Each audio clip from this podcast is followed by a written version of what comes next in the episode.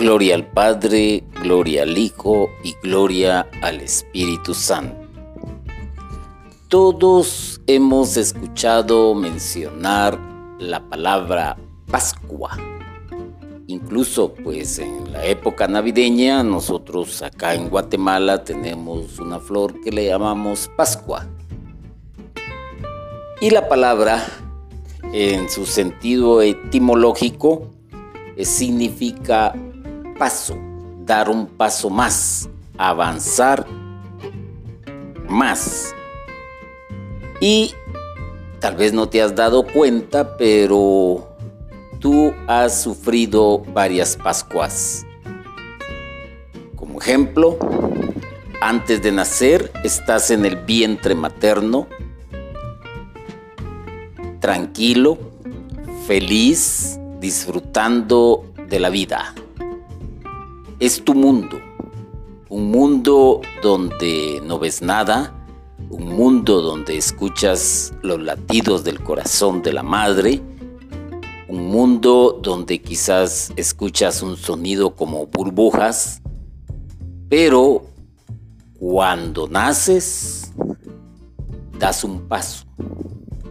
Cuando sales del vientre materno, das un paso. Doloroso y traumático para ambas partes si es por medio natural el parto. Ese es un paso del vientre al mundo, al mundo que te rodea, al mundo incomprensible, al mundo desconocido.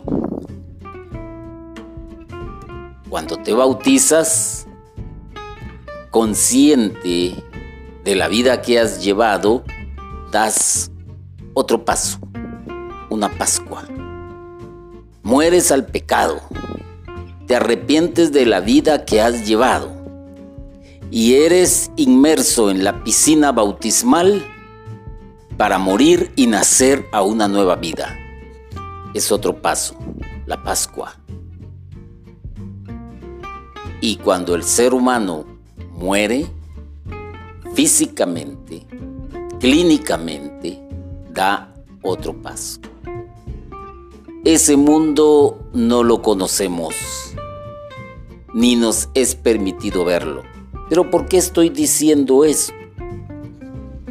Porque cuando eres dueño de tus acciones y consciente de lo que haces, probablemente te niegues a dar ese paso.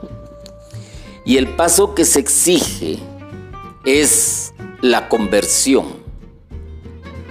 El paso imperativo es aceptar que se es pecador y que se necesita cambiar de vida, dejar aquello atrás, morir a eso. La Sagrada Escritura en el capítulo del Éxodo número 5 y versículo 2 dice, ¿y quién es el Señor para que yo le obedezca y deje ir a los israelitas? Ni conozco al Señor, ni tampoco voy a dejar ir a los israelitas. Todos conocemos ese pasaje bíblico. Incluso aquellos que no son religiosos ni que están dentro de un círculo cristiano porque han visto una película famosa que se llama Los Diez Mandamientos y ahí se narra parte de lo que les estoy leyendo de las Sagradas Escrituras. El ser humano se resiste, se resiste a conocer a su Señor, se resiste a obedecerle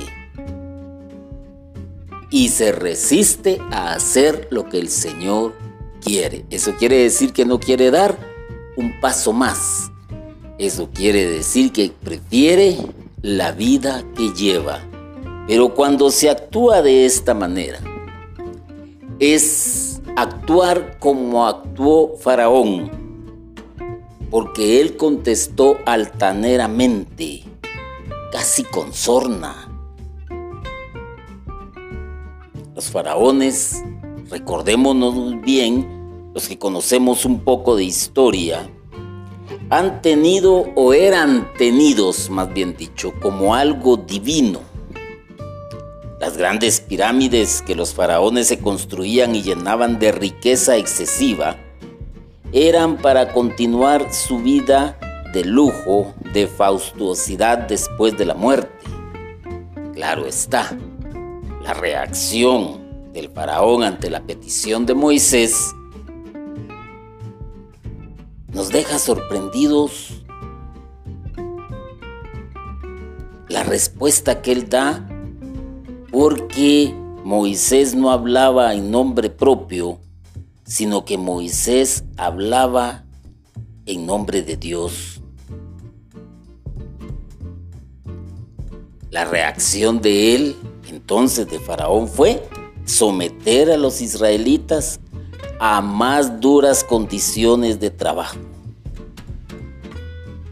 Y entonces, como estos se creían dioses y sabían que tenían que dar un paso inevitable, entonces en sus tumbas, en sus pirámides, tenían toda la riqueza necesaria según ellos para continuar su vida, como que si la vida del más allá fuera igual a la vida terrenal.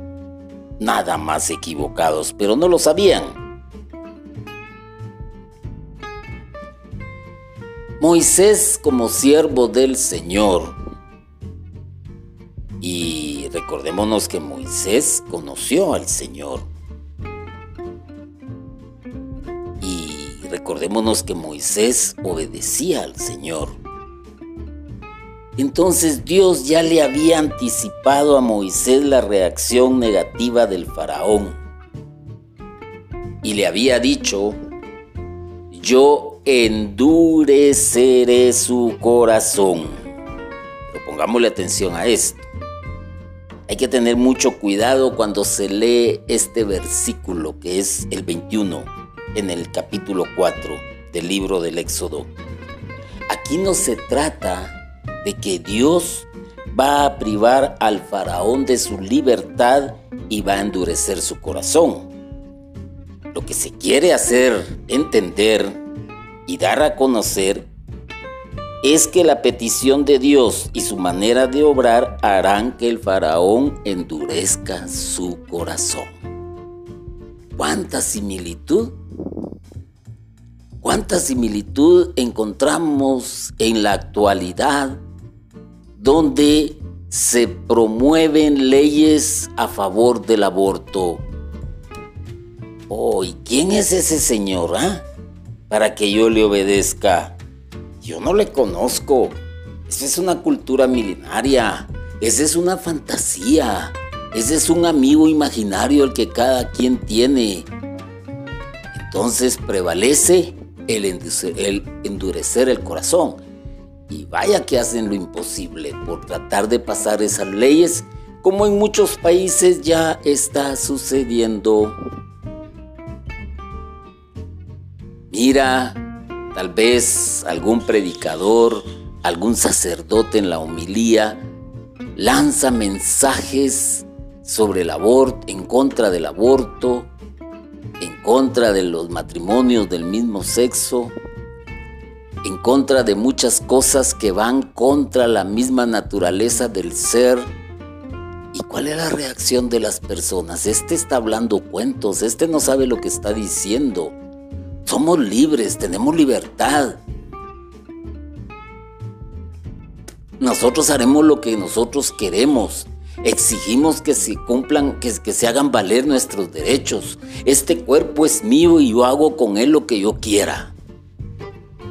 Corazones endurecidos por desconocimiento de Dios, por desconocimiento de la voluntad de Dios. En ese entonces, en el tiempo en que Moisés estaba hablando con Faraón, la reacción de los dirigentes israelitas ante las hostilidades del faraón y sus capataces también fue negativa. Cuando ven que los que tienen el poder lo utilizan para reprimir y para imponer su voluntad, el pueblo teme las represalias, teme a la muerte, teme al sufrimiento, teme el dolor, teme que se le coaccione su libertad. Y entonces lo que hace es irse contra aquellos que hablan en contra de aquel que tiene el poder. Y claro está, se disgustaron con Moisés y Aarón y les dijeron, que el Señor mire lo que ustedes han hecho y los castigue porque ustedes tienen la culpa de que el faraón y sus funcionarios nos miren mal. Ustedes mismos le han puesto la espada en la mano para que nos maten. Ahí está. Buscar culpables es lo más fácil. Buscar chivos expiatorios es lo más fácil, es lo más práctico.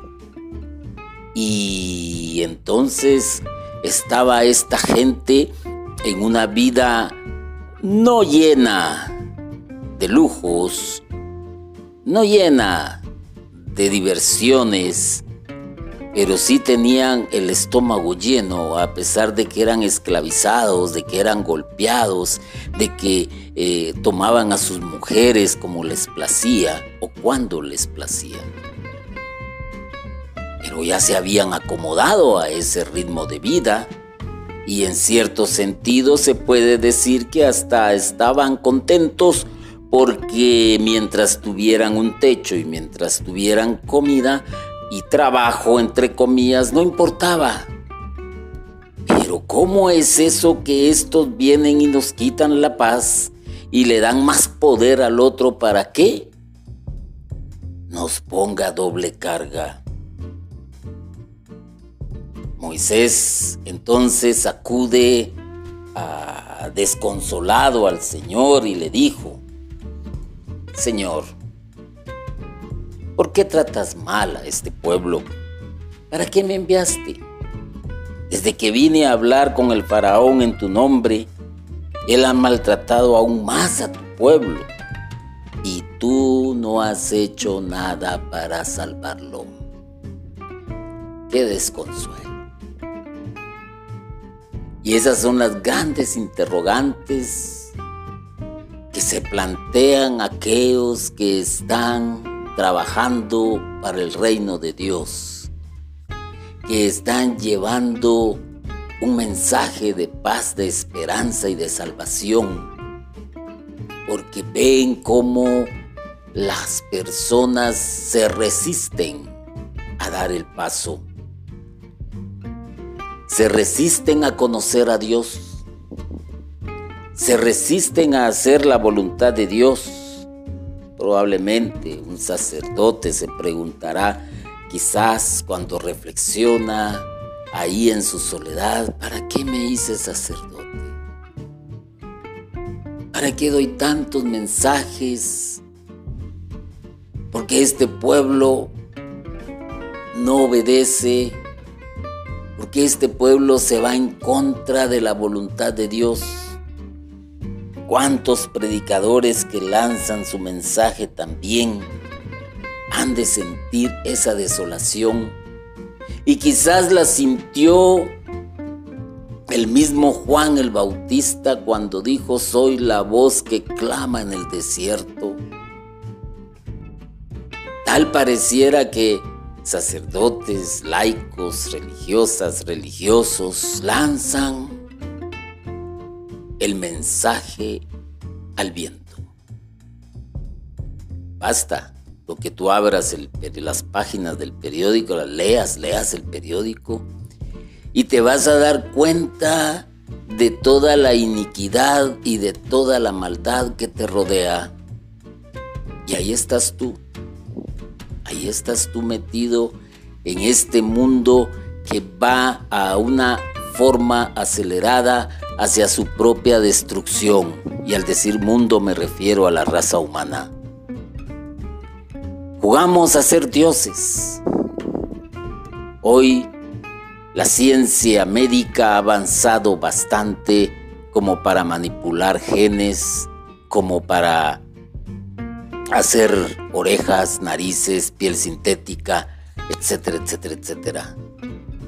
Pero incapaz de preocuparse por buscar la cura definitiva contra el cáncer y otras enfermedades que representan unos buenos ingresos a cada una de las farmacéuticas con lo caro que están las medicinas para cierto tipo de enfermedades.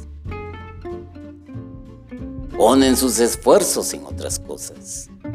Tenemos al ser humano también eh, creando y batallando por ver, por ver cómo activa y cómo hace a su propio hijo y convertirse en un Frankenstein con la inteligencia artificial.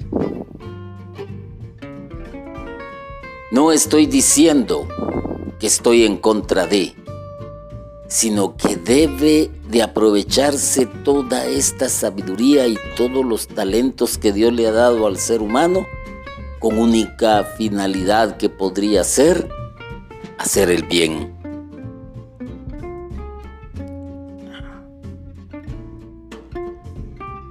Entonces, en este diálogo que Moisés tuvo con el Señor, va a llevarse a cabo otra de las grandes autorrevelaciones de Dios a Moisés. El Señor, al mismo tiempo que se revela a Moisés, le, expone su plan para con el pueblo de Israel. El mismo Dios se dirige a Moisés y le dice, yo soy el Señor me manifesté a Abraham, Isaac y Jacob con el nombre del Shaddai, pero no me di a conocer a ellos con mi verdadero nombre, el Señor. Hice además un pacto con ellos y me comprometí a darles la tierra de Canaán. Los tomaré a ustedes como pueblo mío y yo seré su Dios los llevaré al país que prometí dar a Abraham, Isaac y Jacob y que les daré a ustedes en propiedad. Yo soy el Señor. Moisés repitió esto a los israelitas y no le hicieron caso. No le hicieron caso. No quieren la Pascua. No quieren dar el paso. ¿Cuántos de cuántas maneras Dios se manifiesta a cada ser humano por medio de un consejo sabio de la mamá. Hija, no te conviene ese tipo de amistades. Hija, no te conviene ese tipo de relación de amor, de noviazgo que tienes con esa persona. Y viceversa, hijo, no te conviene ese tipo de amistades. Hijo, no te conviene esa muchacha. Por favor, no te cases. Mira, no le hagas caso a esos amigos que solo buscan la oportunidad para ofrecerte licor, para ofrecerte eh, drogas, para ofrecerte la oportunidad de ganar dinero rápido. No escuchan, no hacen caso. Y eso que les das, les está dando el consejo una persona, quizás un amigo, quizás un pariente, Quizás alguien ha llegado, pero endurecen el corazón. No quieren dejar la vida que tienen, no quieren morir a, ese, a esa sensación de placer, a esa sensación de comodidad y de bienestar. Están tan acostumbrados a vivir una esclavitud, fuere cual fuere. Unos se esclavizan del trabajo, otros se esclavizan de su misma profesión, otros se esclavizan de sus estudios, otros se esclavizan del amor, otros se esclavizan a los peores vicios existentes, otros se esclavizan al lujo, al placer, al hedonismo. Ah, pero no lo quieren dejar, no quieren dar ese paso, no quieren avanzar. Es como que el, el nonato que está dentro del vientre de la madre se resistiera a nacer y no quererlo hacer. Pero la naturaleza es tan sabia que todo lleva su tiempo. Pero si lo, lo, que quiere es no nacer y lo pudiese hacer, jamás sabría que moriría y que no nacería. Y eso es lo que le pasa a aquella persona que se resiste a, a abandonar su vida de pecado, su vida de vanidad, de egoísmo, de prepotencia. No quiere dar el paso en busca de su Señor y conocerle y hacer su voluntad. Al contrario, prefiere morir que avanzar. Por eso es que la autorrevelación de Dios a Moisés es más que importante. Le indica que ahora le revelará su verdadero nombre. En un principio, Dios fue llamado por el pueblo en hebreo Elohim, que significa Dios. Luego el Señor se reveló a Abraham como el Shaddai, que quiere decir Dios Todopoderoso ahora se revela como el Señor. Ah, qué interesante. Qué interesante porque a nosotros se nos habla de un Dios y un Dios omnipotente, omnipresente, pero no le conocemos. Porque no hemos dejado que el Señor se nos revele porque no lo permitimos. Porque a veces se prefiere vivir en la oscuridad, en las tinieblas. Y no se quiere ver más allá. No se quiere atravesar esa puerta, esa luz. La luz, la verdad, el camino que es Jesucristo. Y los israelitas empezaron a llamar al Señor con el tetragrama, que son cuatro letras, que es la Y, la H, la W y la H. Según los expertos de la Biblia, cuando el israelita encontraba en el libro estas cuatro letras, pronunciaba el nombre de Dios diciendo Yahvé o Yahweh que en la Biblia se traduce como el Señor. Esta autorrevelación del nombre de Dios es como el complemento de yo soy el que soy, con que Dios se revelará a Moisés en el monte Horeb. Yo soy el que soy. Hay que ponerle la debida atención a esto. No importa cómo lo pronuncies, si Yahweh o, o Yahvé, no importa. Lo importante es que Él es el que es, el principio y el fin, el alfa y el omega. Pero te resistes a conocerle. Te resistes. No quieres dar el paso. No quieres avanzar. A nivel personal, Dios se nos va revelando también gradualmente, conforme nos vamos descalzando de nuestro orgullo y de nuestras impurezas. El Señor se nos va a revelar más y más. Porque ¿cómo pretendes tú conocerle? ¿Cómo pretendes tú que el Señor se te revele? quizás no recuerdas o te lo, te lo voy a recordar, que cuando el Señor se le manifestó a Moisés, Ah, ¿qué le dijo? Descálzate, porque estás pisando suelo sagrado. Ah, muy bien. Quitarse algo. No literalmente hablando, sino espiritualmente entendiéndolo. ¿Cómo conoció también Pablo a, a su Señor? Cuando él se quedó ciego y se sumió en una meditación y reflexión profunda y entendió que quien le había hablado era el Señor. Se privó de la vista y eso lo hizo privarse de su orgullo, de su poder, de su jactancia. Y el Señor se le fue revelando poco a poco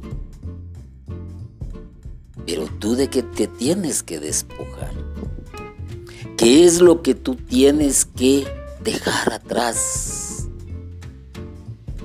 No estoy hablando solo de orgullo. No estoy hablando solo de egoísmo. Sino que estoy hablando de algo más, que son todas las impurezas el ser humano está súper contaminado.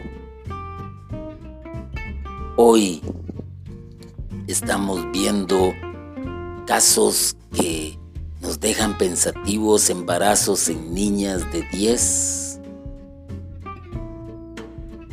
a 17 años. Cuando se privan de su niñez porque son violentadas, porque son abusadas, porque son seducidas. Y hay un actor intelectual, hay un ejecutor, roba la inocencia. Imagínate si esta persona no supera eso, podría terminar muy bien su vida en un prostíbulo eh, podría terminar muy bien eh, sufriendo toda la vida en un hogar donde haya maltrato. Ah, ¿y el ejecutor será que quiere dar el paso? ¿El intelectual será que quiere dar el paso? ¿Será que quiere conocer a su Señor? Y te estoy mencionando esto solo para poner un ejemplo más o menos eh, que sabemos que ahí está. Pero hay que quitarse las impurezas. Hay que lavarse, hay que purificarse. Quitarse el orgullo. El ser humano no es mayor que Dios y no le podrá conocer si no deja que el Señor se le revele. Los apóstoles ciertamente andaban con Jesús. Los apóstoles ciertamente vieron los milagros que hacía Jesús. Los apóstoles escucharon las palabras que brotaban de los labios de Jesús no le conocían, no sabían quién era, a pesar de que Pedro por inspiración del Espíritu Santo lo reconoce, a pesar de que el Señor se les manifestó en la transfiguración allá en el monte. Pero ¿cuándo fue que realmente le conocieron? Cuando fueron llenos del Espíritu Santo y que por acción del Espíritu Santo se fueron despojando de todo aquello que los tenía atados a este mundo. El Espíritu Santo les ayudó a dar el paso, como Moisés ayudó al pueblo de Israel a dar el paso. Ah, se entiende entonces, se entiende Bienaventurados los limpios de corazón, porque ellos verán a Dios, dice Jesús. Los limpios de corazón. los que se van dejando, alejando de la vida de pecado, los que se descalzan de la soberbia, del orgullo, del egoísmo, de la falta de caridad. Aquí vienen preguntas que uno se hace. No creo que alguien que vaya a ir a una fiesta se vista con un pantalón roto o con una camisa descosida o con una blusa manchada o con zapatos no lustrados. No, no creo que lo haga.